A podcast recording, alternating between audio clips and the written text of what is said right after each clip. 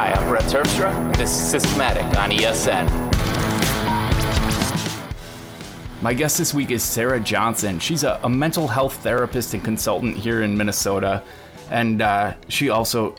I, well, hi, Sarah.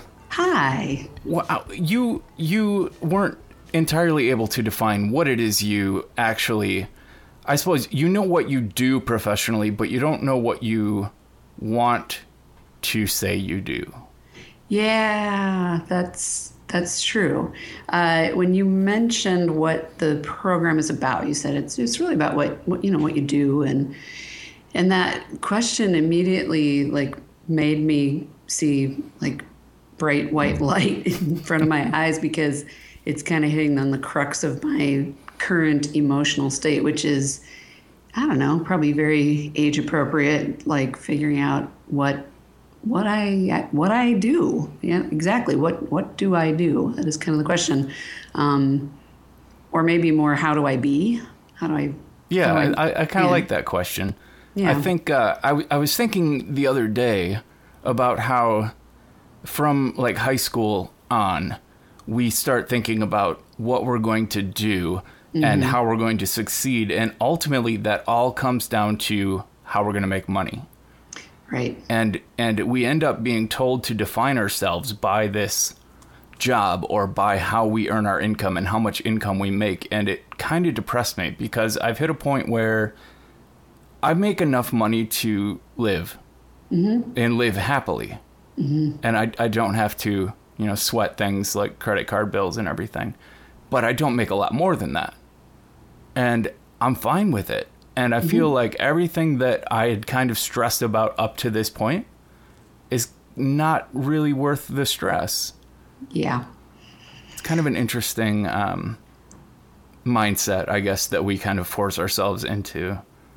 Yeah, and I I I agree with that. I actually work with teenagers um, for the bulk of what I do for my paid work, and so I think you're right. Like that question of what are you going to do with your life?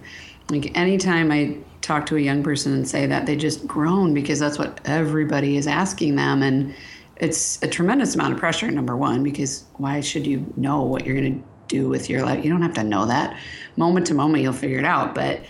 I, and I, like thinking about myself, I, I came from a family of doers, especially my dad, who I admire so very much. And, and, you know, he's just go, go, go mode, like always super hyper. And that's totally where I get it. And, and the disadvantage of that is I think I'm, I'm pretty wired for feeling like I'm supposed to be doing something all the time, whether it be work or in my free time doing doing doing doing doing and it's it's at the expense of kind of knowing well why am i doing that and what is what is, how does it serve the universe how does it serve me and i don't know then i get kind of lost with who, who actually am i in amongst all of that so that's kind of the that's basically welcome to my existential crisis Yeah. So I'm gonna back up and say that we we live in the same town. I can with thanks to the suicide trails that run down from the hill where I live, mm-hmm. I could get to your house in about a minute and a half on a bicycle. yep But I never knew you until we met on Facebook. i know and i love that It's kind of mm. weird, especially given the size of this town. right right But I think that I don't know. Facebook actually served a kind of a abstraction there because I don't go out and meet people. Mm-hmm. I don't know my neighbors, and I like it that way.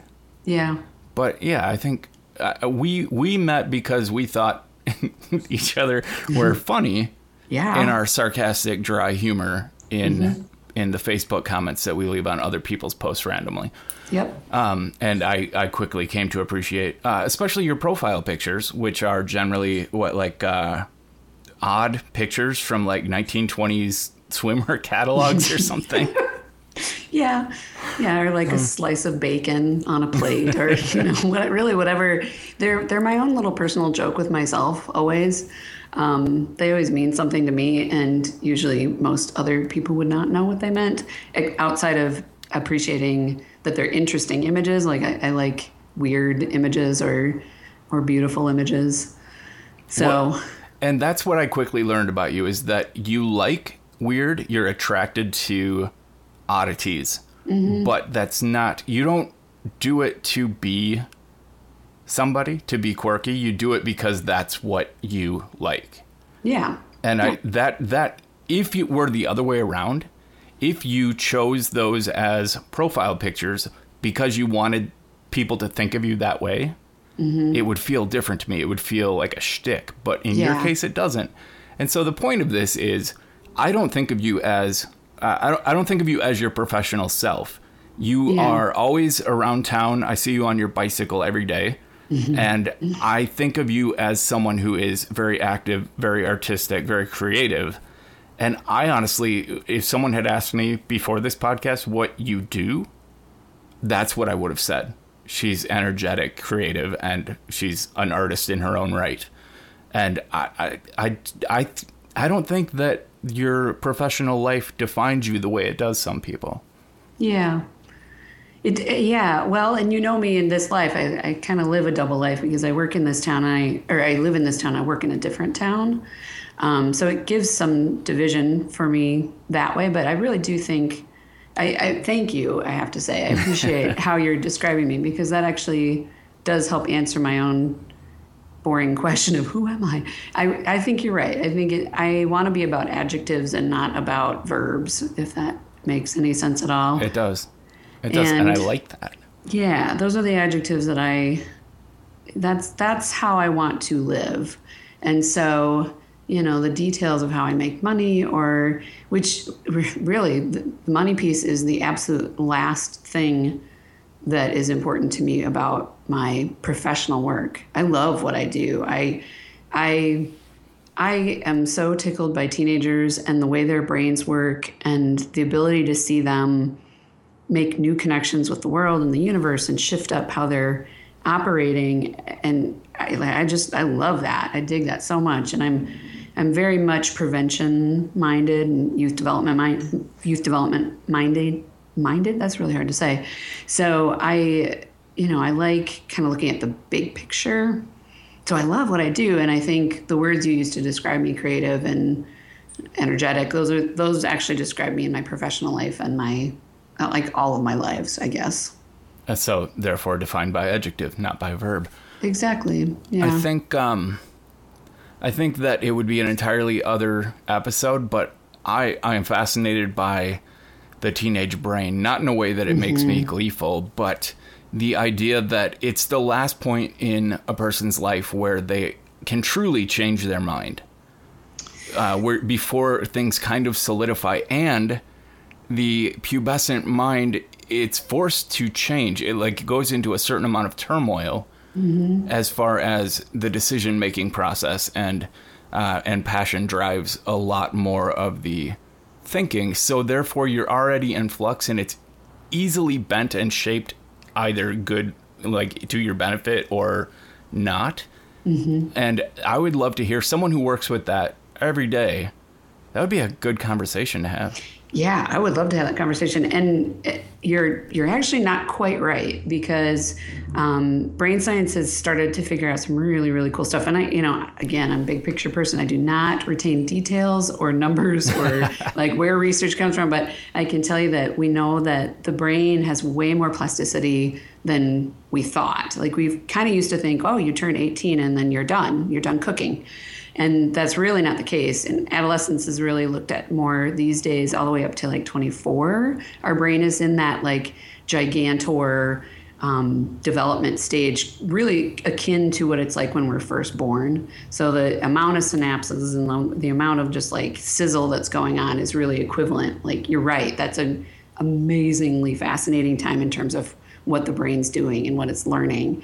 Um, but there's tons of science that says us older folks and even as we age beyond can can really change our minds. And some of that's part of what I do with my work too that meditation and mindfulness stuff can really rewire do some rewiring which is kind of remarkable.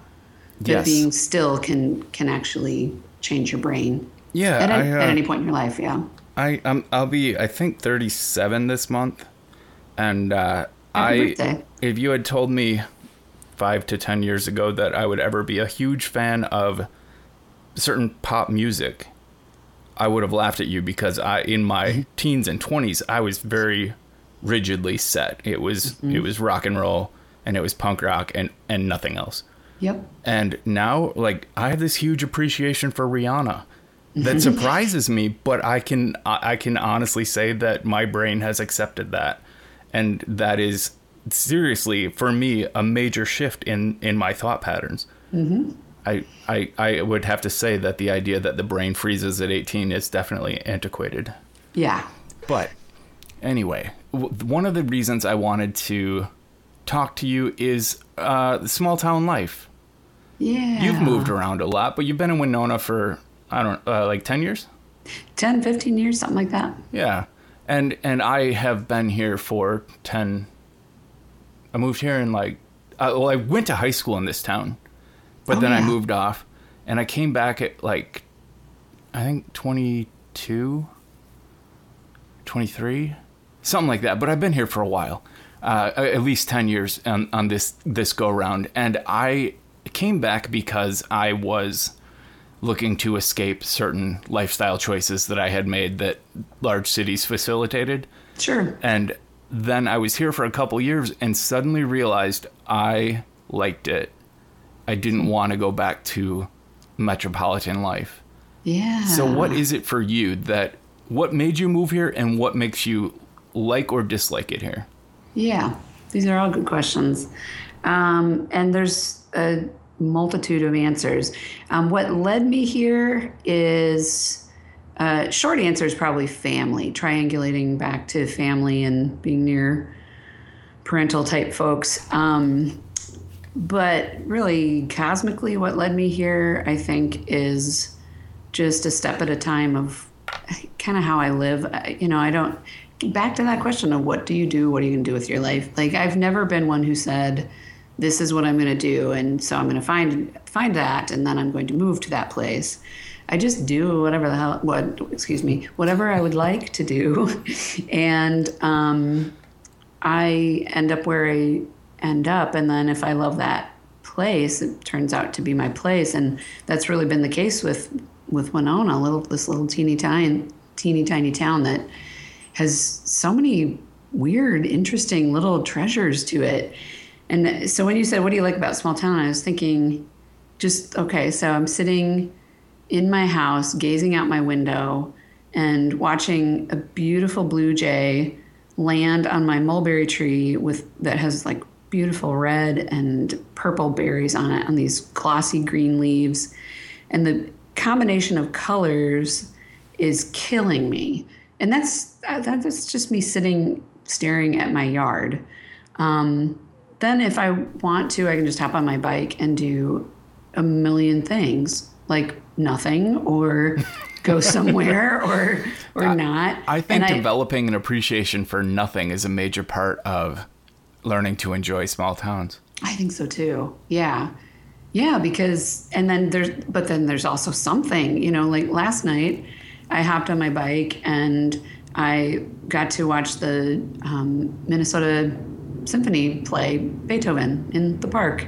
I just sat there and watched the sunset behind them and all of these people. I'm looking around this crowd of people who have, you know, they've dug out their lawn chairs and they're carting them across the lawn and sitting and listening to this music in the park. And I'm looking around, I don't know a soul. It's this teeny tiny town. And I'm thinking, where where do all of these people come from? Who are these people? How do I not know them in a tiny town this size? And how awesome is it that we're all sitting here listening to this music just in the park? And I can see my house almost from where I'm sitting, you know, and it, I don't With know. I just love that. absolutely zero trains to get there. Yeah, and I love that. And you know, so last Monday, I took Monday off because I just needed to, and I, I biked around for a while, and then I got a membership at Lake Park, ten dollars for an annual membership. Which you know, what a hardship, ten bucks. So all year I can paddleboard or kayak or canoe or ice skate for free for the rest of the year. So I just paddleboarded for a while did that and then what did i do oh and then i walked out my door of my house and took a run on the on the miles of hiking trails behind my house and then just like texted a friend and was like, let's go get incredibly delicious food at a restaurant my friend owns, biked down there and ate really good food. So that's why I love a small town. I, it- I wish we had more than one restaurant with really good food. Yeah, well, Well, we do. well, I wish we, do. had more than one in that price range. Yeah, yeah, We have some I- nice restaurants, but we do. But the- I think the biggest part for me of this small town, like why, because I've been going through some pretty major life tra- transitions in the last year or two. The reason I'm not thinking about moving away is because the people here, like my people, are here.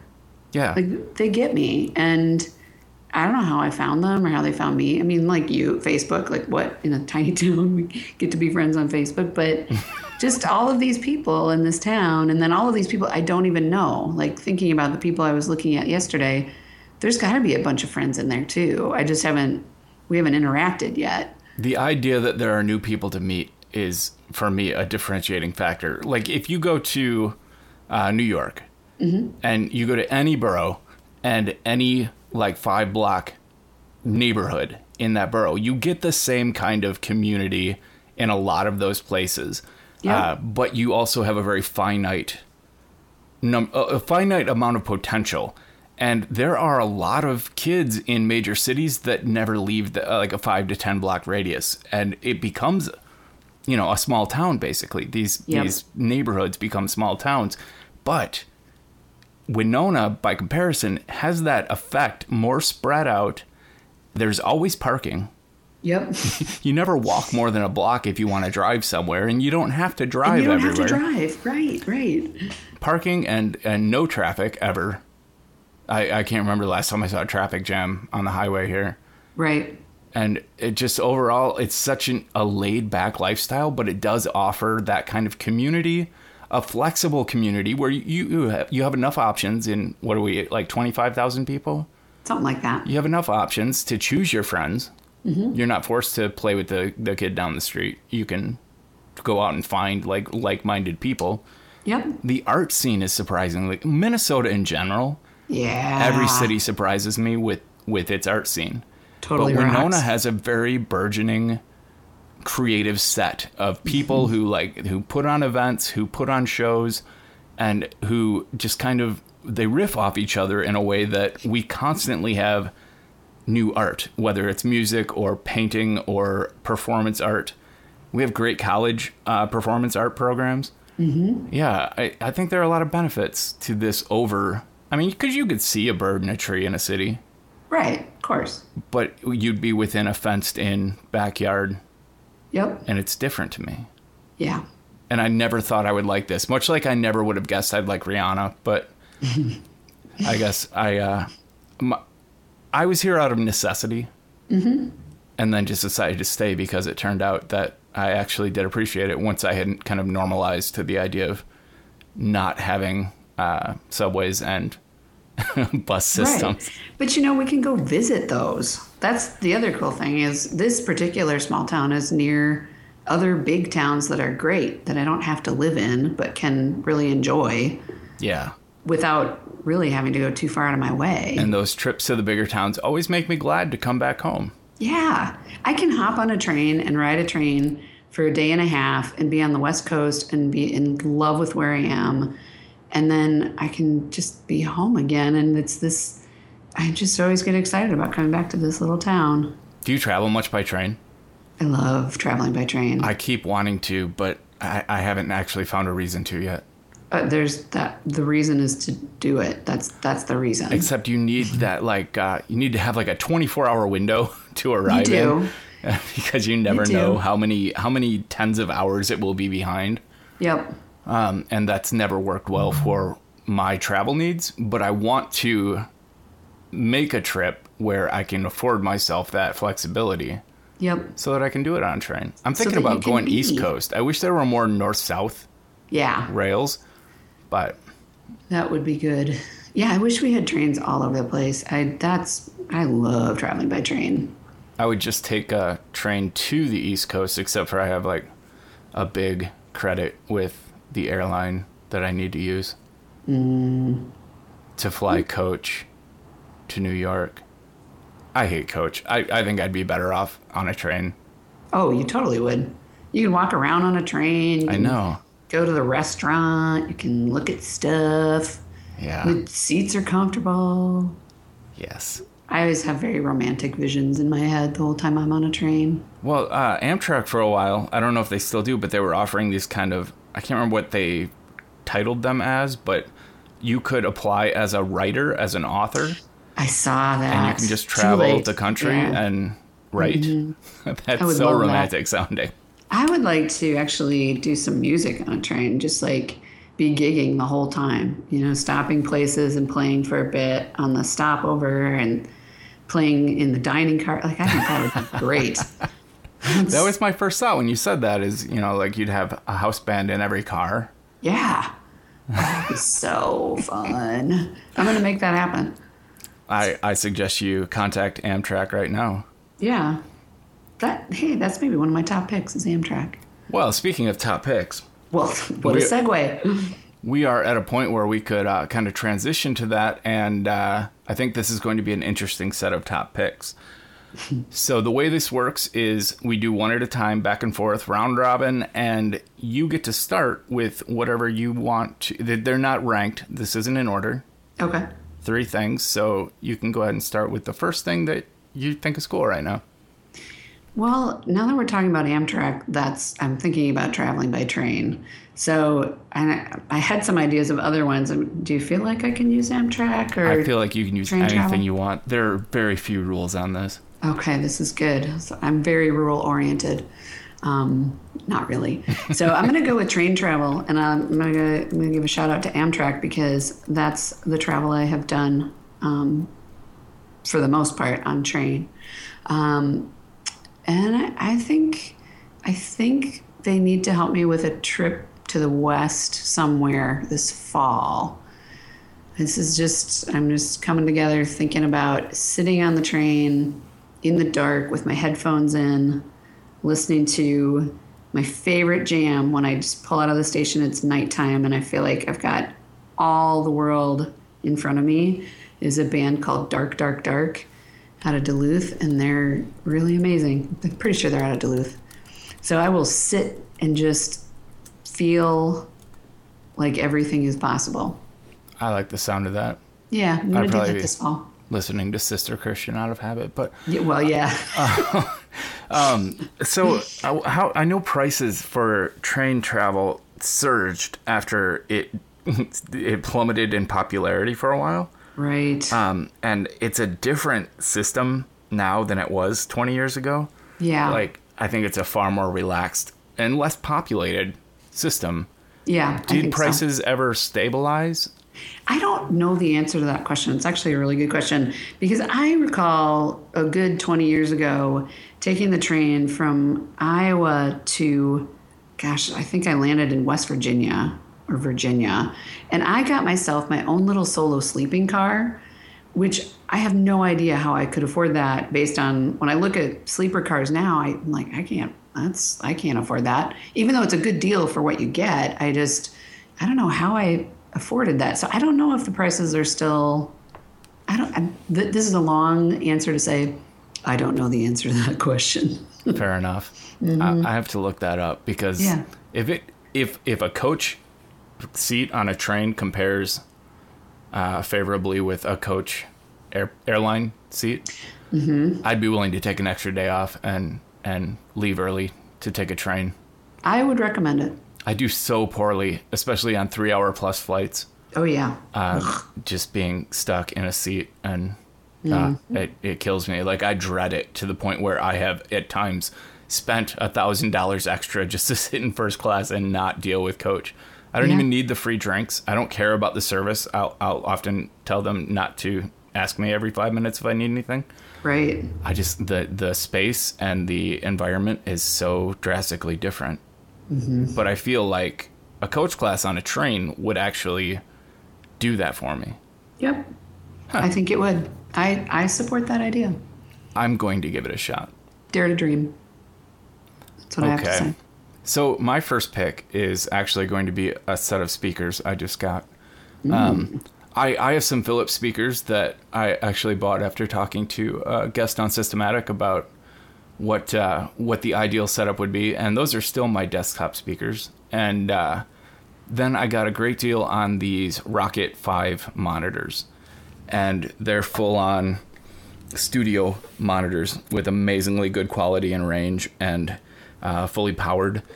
And I am running a second USB audio device to them and they get just amazing sound. I, I had to like set them up, you know, with the right angles and height and do all the measurements to make sure that I was getting full use out of Sure. their quality, um, which is also hard on a desk where you already have three 27 inch monitors um, to try to position Well, speakers. that's what, how big are they? they are about.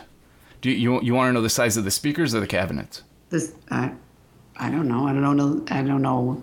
Well, the, the actual like the size of the box is about I think ten by ten by fourteen. okay. So they're not small. They're about size of like bookshelf speakers. sure. But then they have like a six inch cone in them that is entirely visible and you can watch it. It has like a good half inch of like play. So while the bass is going through it, it just like pulses in and out. It's Nice. I like that. It's a nice touch, but but yeah, they are they're spectacular, and I, I don't like need a separate amp for them. So yeah. rock, rocket. R I R O K K I T Rocket. Oh, get it? yes. I was thinking rocket ship. Yeah. Well, I really am I think that's the double entendre there. Exactly. I'm- my mind is really spinning here. You you play a lot of me. You play in a band. Uh, You play in several, I think, but the Old Fashions is the one I enjoy seeing regularly. Thank you. Um, and it's a rockabilly band. Kinda. I mean, yeah, kinda. We do a little rockabilly. We I, we tend to try to do kind of obscure, old-fashioned rock and roll, and so some of that might be some rockabilly stuff. I think Um, a lot, if not directly rockabilly, a lot of the stuff that you do play is the stuff that influenced rockabilly. Yeah, I think so too. To me, it all comes kind of it comes down to that uh, like early '60s, uh, pre like real like before a rockabilly scene, Mm-hmm. uh, with the late '50s, like the whole like vamp mod greaser thing going on. Mm-hmm. Yeah. That music that came out of that was it was fun. Oh, super fun. Yeah, I love all of the. It, we, we play a lot of dirty blues, and um, you know, I just love all the double entendres. So that's, I think that's why I'm so thrilled with the Rokit speakers because I just like the double meaning. So uh, we have a lot of songs that feature things about like ice cream, and that's not really what they're talking about. oh, it's so fun. Um, and and you do uh, you have wonderful uh, stage costumes. Well, thank you. Uh, very um, what would what would you the the dresses the kind of slinky. Uh, I, I don't want to make it sound skanky. It's they're very uh, Oh, feel elegant. free. No, they're very free. they're very elegant. Uh, like I don't know what era they're from. Well, I really like vintage, and that's actually that connects again to why I love this small little town because we have the crazy best thrift shopping in the universe. like I find the most ridiculous things from I you know I've found things dresses from the 30s, 40s, 50s and beyond that are in incredible condition for sometimes a quarter literally. I get most of my stuff for anywhere from 1 to 4 dollars and that makes me exceedingly happy when it's a really really cool thing and i don't have to spend any money on it so a lot of my dresses are vintage actually um, and some of them might be like later later decades acting like they're vintage but they're still vintage because i guess time keeps moving on. Like the 80s are now vintage so Right, right. um, yeah so thank you. I, I have fun. I'm i actually think of myself as a visual artist so um, even though music is so important to me and i love being in a band and i i get the great privilege of i just get to play with all these amazing musicians that we have in this area and i just can't believe they they want me to play with them because they're all really good and it's really fun to, to be a part of it. But I always tend to bring the visual element and, you know, some of them understand that and kind of get that about me. And some of them are kind of like, really, why why are you talking about outfits and why why are you painting backdrops? Like, what is it's music? I'm like, yes, there's got to be a visual element to Well, it. it- it's there has to be performance. It's performance, exactly, exactly. I uh, I guess I I'm not. Pre- previously, I was never a bluegrass fan, but one of the things that this town did for me, Brainwashed you about bluegrass. well, the the bluegrass, the boats and bluegrass festival, is amazing. it's absolutely amazing, and they brought in amazing bluegrass acts, and you don't know bluegrass until you've actually seen it played. I agree. And and stood in the front while like this wave of moonshine breath washes over you and sweaty bearded people and and sweaty women and uh double basses and washboards and all of this is just happening Yep. and you can't believe that people so intoxicated could play so well Right. and then all of a sudden it clicked for me that this was basically like punk rock country Yeah. and then I was able to like immerse myself in it. And I, the rest of the year, I guess I don't, I don't play a lot of bluegrass, but I will become a bluegrass fan every time that festival happens. Mm-hmm. And then we do like the Shakespeare Festival has become a big deal. Huge. Yeah, we just we we make we make our own entertainment, and I appreciate that. yep. All right. Well, so what's your second pick? My second pick is um, I. My second pick is really my that question of being. So I'm just going to use the word mindfulness as my second pick. Mindfulness is like kind of a big buzzword these days because a lot of people are catching on to the fact that being mindful has a lot of benefits. It can be a really, really good thing. And um, I, for one, would say that mindfulness has saved my life on multiple times. And I had mentioned, you know, going through some pretty major life transitions and then just having this kind of existential angsty, trying to figure out who I am stuff, kind of the run of the mill um, midlife crisis or whatever it is. Um, mindfulness is really like, I don't think I could be getting through it as well, I would say gracefully, although I'm not like the least graceful person I know. Um, effectively, how about that? Getting through it as effectively.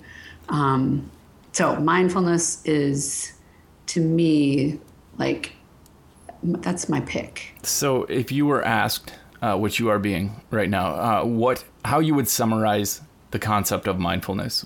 How would you uh, put that into hundred words or less?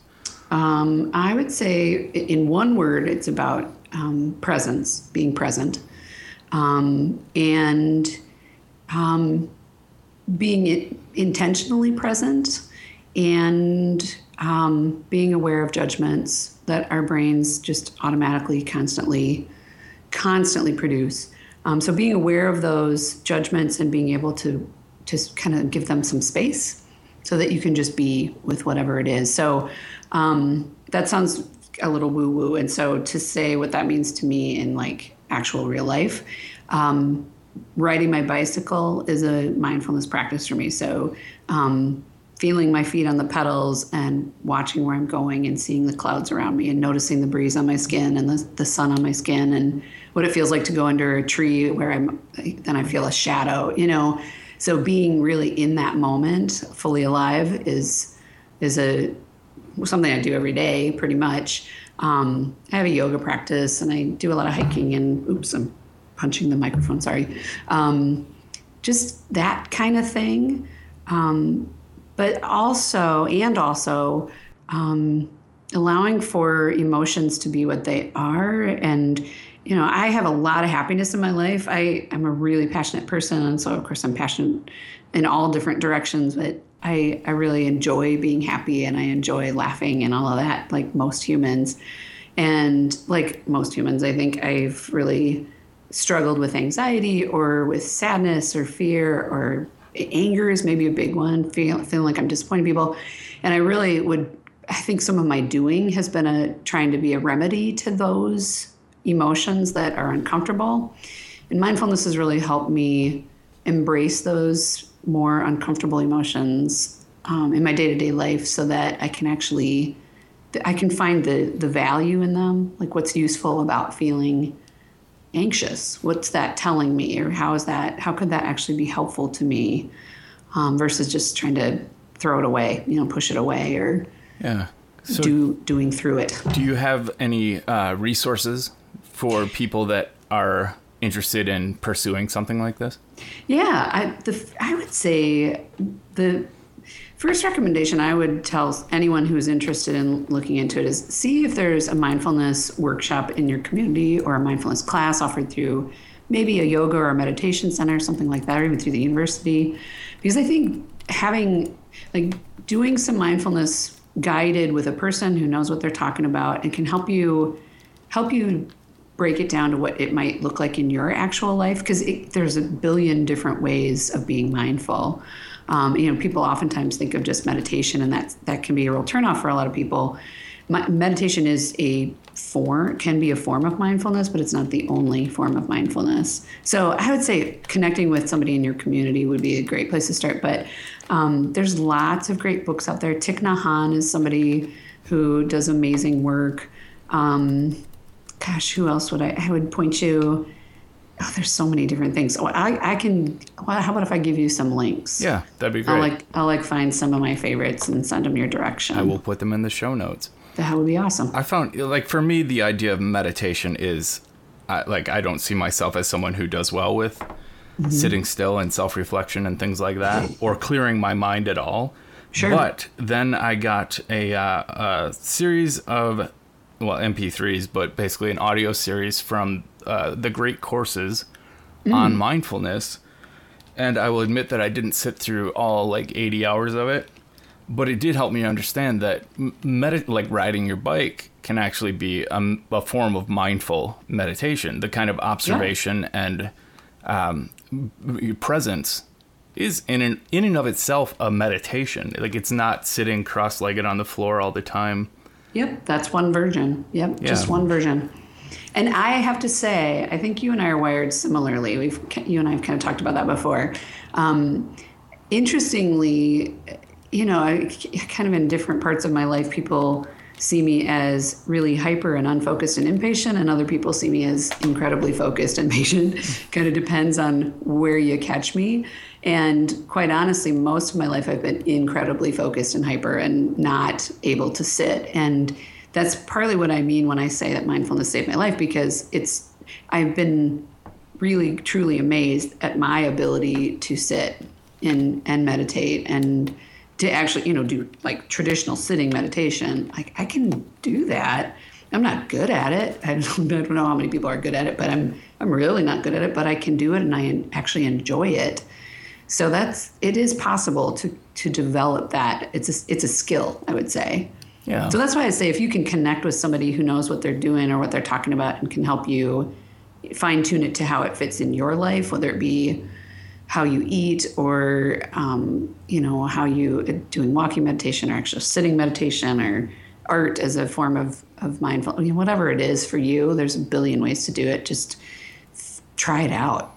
Yes, I, I do. Uh, for a long time, I told guests who brought this up that it was something I wanted to try because I felt, I felt that I was having trouble being present. I can do it on a hike, no problem. I observe everything, and uh, and going through twelve step programs taught me to really appreciate being happy, not just not just when I'm happy, just going with it, but actually saying, "Wow, this is great. I'm happy. Right. This, this is, is why I'm happy. This mm-hmm. is what I did right to get here." yep. and and that kind of thing. But then once I actually started kind of working on being mindful and mindfulness in general, I can say that I've actually become I can meditate now. I can mm-hmm. do it. Mm-hmm. Part of it is I went off my uh, ADD meds uh, in June.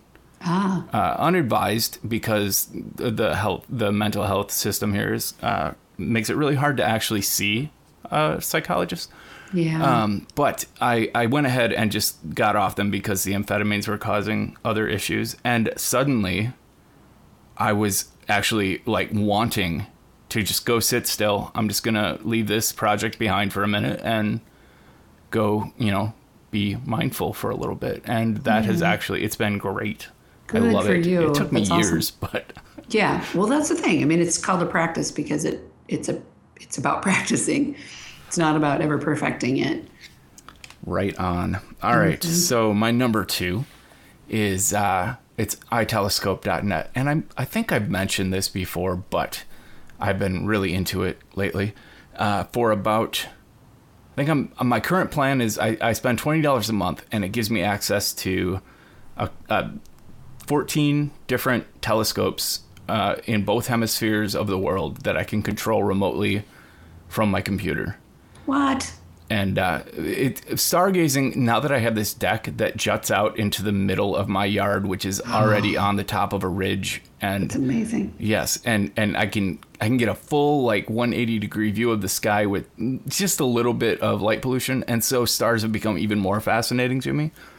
And then I can sit down with these telescopes, and the newer versions of these remote astrophotography systems, I can actually program in like two days in advance and say, uh, look up this deep space object, uh, determine the coordinates, focus the telescope this, every you know this minute interval, and then take exposures using these filters this many times, and I can just build a whole plan out and then just walk away and come back and have deep space pictures of beautifully colored nebulae and What? This and is amazing. constellations and yeah it's it's a blast i have some really great pictures that look like something out of uh, i've often joked that i should just have this airbrushed on velvet and hang it up on my wall because it feels like those like 80s airbrush fantastic out uh, like outer space sceneries Yeah. and but they're real and i can say i took that That's what? I don't understand. So where are these telescopes? How do how do you like what? Okay, so with itelescope.net, which is, as far as I can tell, kind of, uh, there was an old one called the Global Rent-a-Scope Network. Okay. Um, and I believe that it kind of morphed into this new incarnation. I'm not positive, but I think so. So, anyway, uh, there are telescopes in. I'm going to take a look at the map here. You've got uh, California and uh, Australia and Spain, Mexico, or New Mexico. And then each one of those locations has three or four uh, different telescopes around the region available. And they range in size and quality and you can kind of pick and choose what's going to be the best for the object you want to photograph. And then obviously there are you know time differences. So there are some telescopes that when it's 3 p.m here i can log on and have like pitch black in australia. And uh, and then you just kind of you plan ahead you you you schedule your time you say i want this scope at this time on this day you get discounts for moon brightness there's a moon discount because a full moon in the middle of your uh, your viewport will ruin a photograph. That's, even even moonlight leaking moon. from the from the outside on long exposures, you, you it just you get nothing. It washes. and that's why I've always hated the moon. I know. So so this is what I'm picturing though, and I know this is completely this is completely inaccurate. I'm picturing these telescopes being in like some random dude's yard, you know, and he's like, you know, storm trackers, like people who are volunteers to like look at the clouds and call the local weather station and say, hey, it looks like it's kind of it's, it's a little cloudy.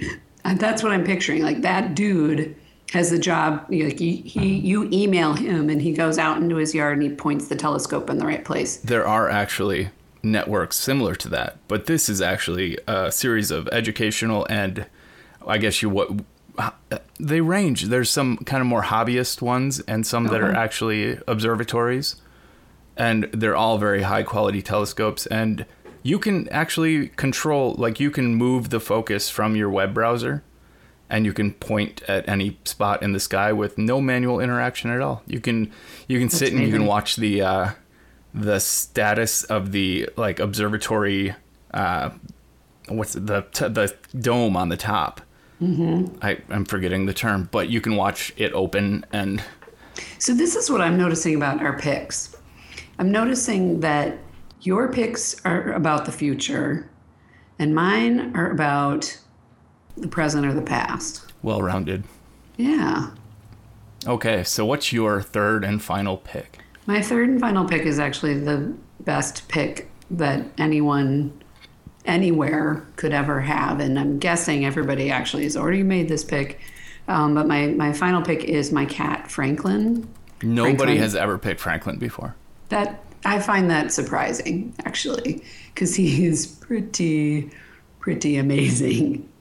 He's um, he's hard to describe. He's really more of a dog in a cat-shaped body, and he purrs. Like he's probably purring right. He's in, sleeping in the living room because he's really exhausted by being so awesome. But he's probably purring right now because I'm talking about him. This is one of the things that's amazing about him. You can just like think about Frankie and he starts purring. And he's pretty much just the best cat ever. I did not know until Frank that cats could be awesome. And it turns out he is. I've always been a cat person. Mm-hmm. If it weren't for Aditi, my wife, um, I m- would probably not even own a dog. Oh, bite your tongue. I know, See, but I'm she knows a- this too. She I'm loves such cats. a dog person. I'm a total dog person, and I just didn't understand cats. But man, he is he is something special. I yeah, I'm a huge fan of cats. I, I could pick all three of my cats as top picks. I, Mm. if if I had to choose between the dogs and the cats, that would be a tough one. Yeah. But if I had to choose whether to go out to a bar or hang out with my cats, oh yeah, I would choose the crazy lady, like cat lady, and and just stay home and let the That- cats be themselves with me. that totally makes sense to me. Has Yep. Steve ever met Frank? No, What kind of cat is Franklin? um, he's got an M on his forehead that stands for man, I think. But and then he's got stripes and polka dots. His toes are white. If this So, helps, I don't know what uh, kind. Barn cat.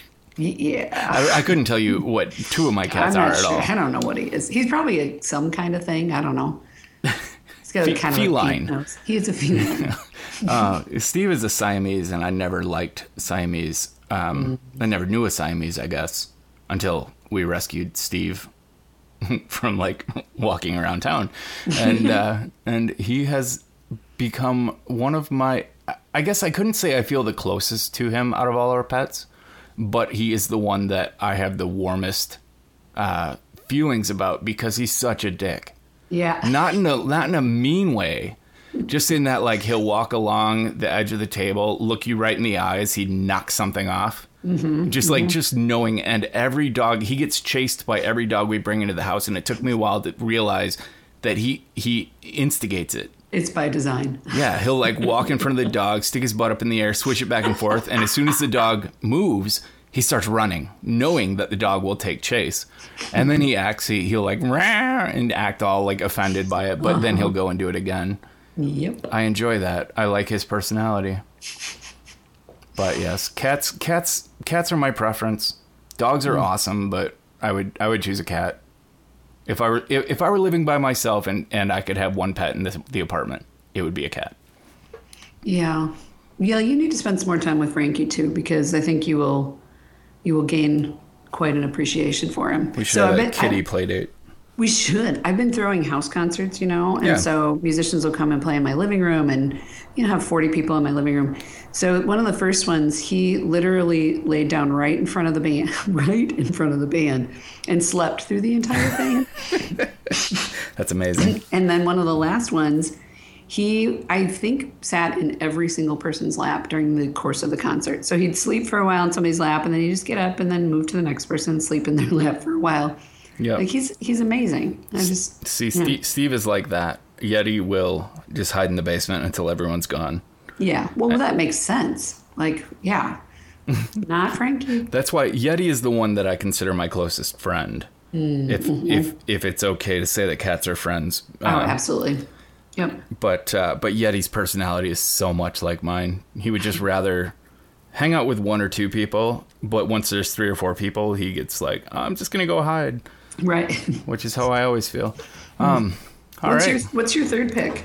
Did we get to your third pick? Yeah, and since we're doing, well, we didn't yet, but since we're doing these kind of uh, off the wall, non iPhone app picks for once, um, I'm gonna. I'm, I'm gonna go ahead and throw the Sonicare toothbrush in there.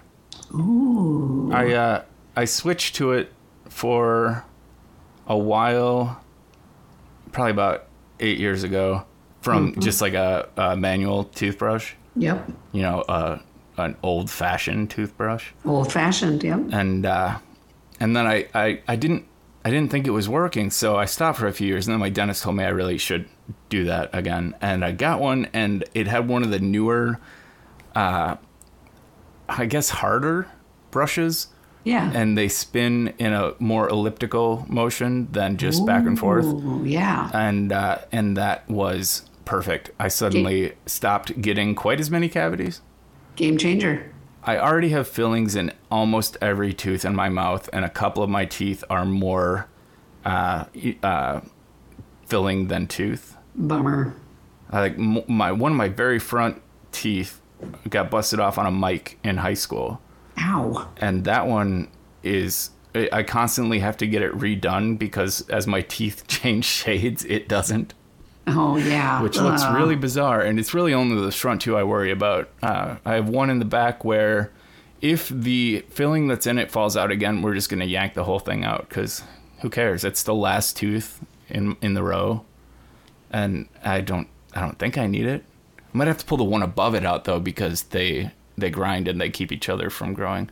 Anyway, um, but yeah, the the the Sonicare toothbrush is not terribly expensive. I think it's like sixty bucks for a new one. You you just got one, didn't you? I did. I actually have a really vitally important story about the Sonicare toothbrush, which is that I hate. I hate the noises and like the feeling. I, the dentist. I love my dentist. I have like the best dentist in the world, but I, ugh, I just hate the scrape. I don't like any of the dentist stuff. So when they kept saying you should get a Sonicare, you should get a blah blah, I just didn't want to do it. I hate it. But I finally did because I like I actually saw the look of disappointment on her face this last visit that I had and she was like you really need to like she's always said I have such great teeth. And it's you know as you know it's very important to me to achieve and, and have have approval from people. So when she looked disappointed I ah, I bought the stupid toothbrush. Turns out I love it. And not only do my teeth feel amazing, I'm just I'm like looking forward to my next dentist appointment because I feel like I'm going to get an A. I think they're going to do that thing with the magic numbers where they just like look at your teeth and they say three three four four two one one or Oh, whatever hate that, thing is. That- I hate what are I don't even know what It's they're doing. the gap between the bottom of the enamel and the gum line, well, and so makes it, me feel- measures it measures gum recession. it makes me feel judged, and I'm looking forward to being favorably judged at my next visit. I'm, It is I'm, it is nice. I went I'm from counting uh, on it. I went from a four five five five six five four four to like a three four three four three four. Yeah, solid and, C and it was great. Except I still always have at least one cavity, Damn it. and I brush twice a day. I floss, and Mm. I can't imagine how bad things would be if I didn't do those things. So But- thank you, Sonicare. Yeah, and and then there's these. They give me these uh, little. They look like small pine trees.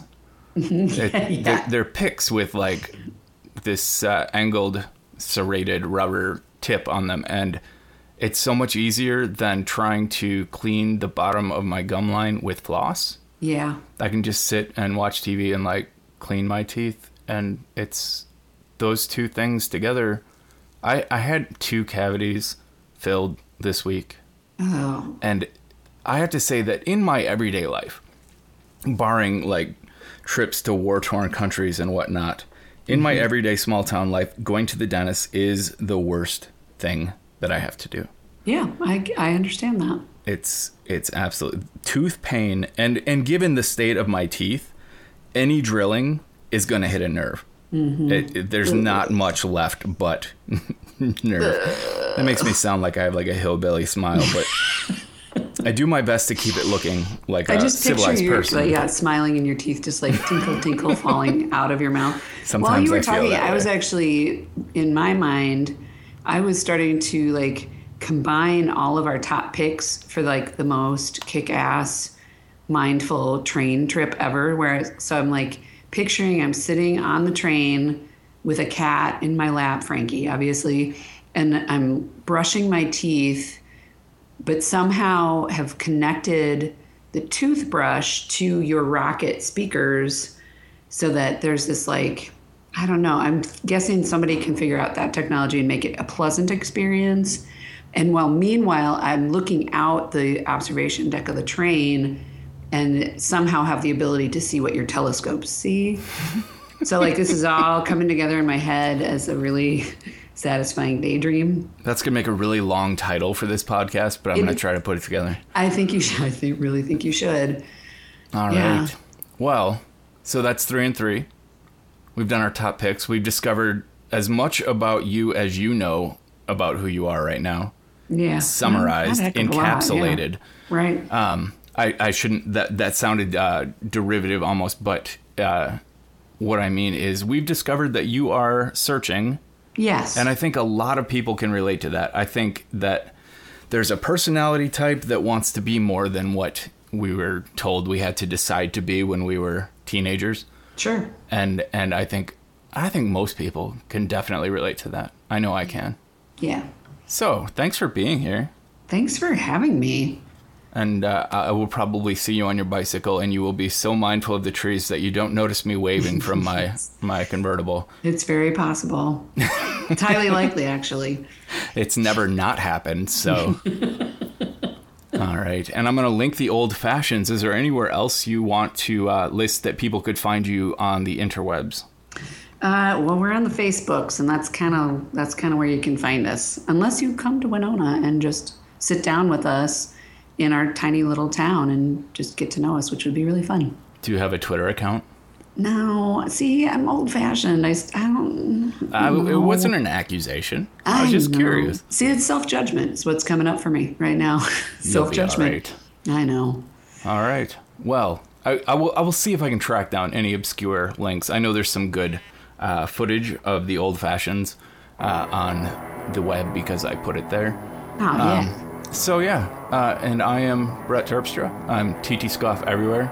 And I would normally say I'm at brettterpstra.com, but for the sake of simplicity, I am at ttscoff.com as well, which will redirect to my uh, oddly spelled normal URL. And uh, yeah, this has been episode 145 with Sarah Johnson. Thanks again. Thank you. We'll see everybody in a week.